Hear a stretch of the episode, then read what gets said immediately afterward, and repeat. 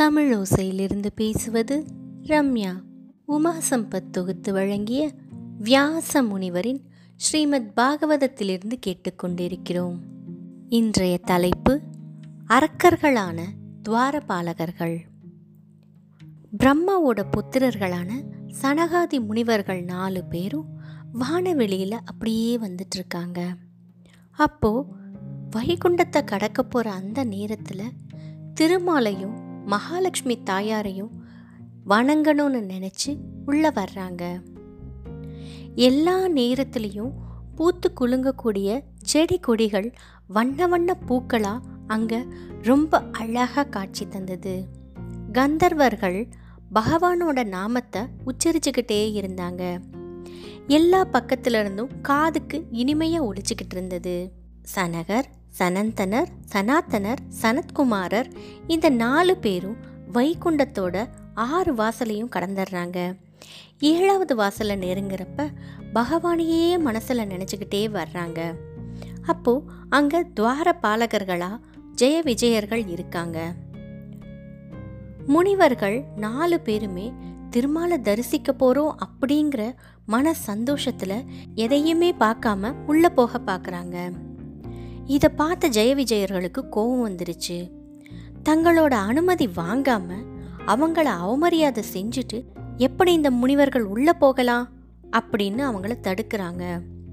திருமாலையும் மகாலட்சுமி தேவி தாயாரை மட்டுமே மனசில் நினச்சிட்டு இருந்த சனகாதி முனிவர்களை தடுத்த அந்த ஜெய விஜயர்களை பார்த்து அவங்களுக்கு கோபம் வந்துருச்சு. என்ன இவ்வளோ அல்பமாக நடந்துக்கிறீங்க? நாங்கள் மனசுக்குள்ள கடவுளையே நினச்சி உள்ளே போய் அவரை மனசார தரிசிக்கணும்னு நினைக்கிறப்ப இந்த தருணத்தில் எப்படி நீங்கள் எங்களை தடுத்து நிறுத்தலாம்? இறைவன் தன் மேலே பக்தி செலுத்துறவங்களை சந்திக்க ரொம்ப விருப்பப்படுவார். அவர் எப்பயுமே அதை மறுத்ததே கிடையாது.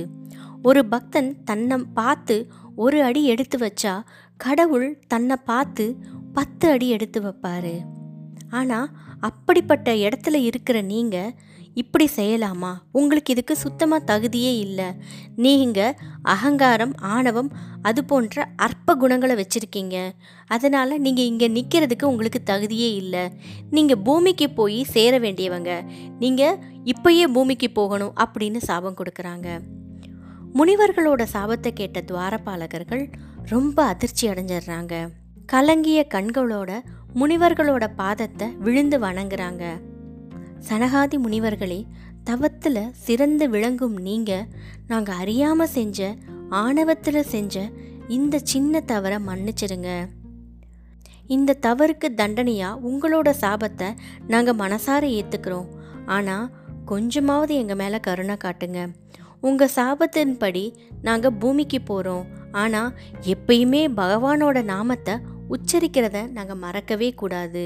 அந்த அருள் நீங்கள் எங்களுக்கு கொடுக்கணும் அப்படின்னு கேட்குறாங்க அப்போ பரமாத்மாவாகிய திருமாலும் மகாலட்சுமி தேவி தாயாரும் இரண்டு பேரும் சேர்ந்து அங்கே வந்து அவங்களுக்கு காட்சி கொடுக்குறாங்க. சனகாதி முனிவர்கள் ஆனந்தமாயிடுறாங்க அடுத்து என்ன நடந்தது? பகவானை பார்த்த சனகாதி முனிவர்கள் சாபத்தை விளக்கிட்டாங்களா? திருமாலும் அதுக்கு அங்கீகரிச்சாரான்னு அடுத்த எபிசோடில் பார்க்கலாமா? நன்றி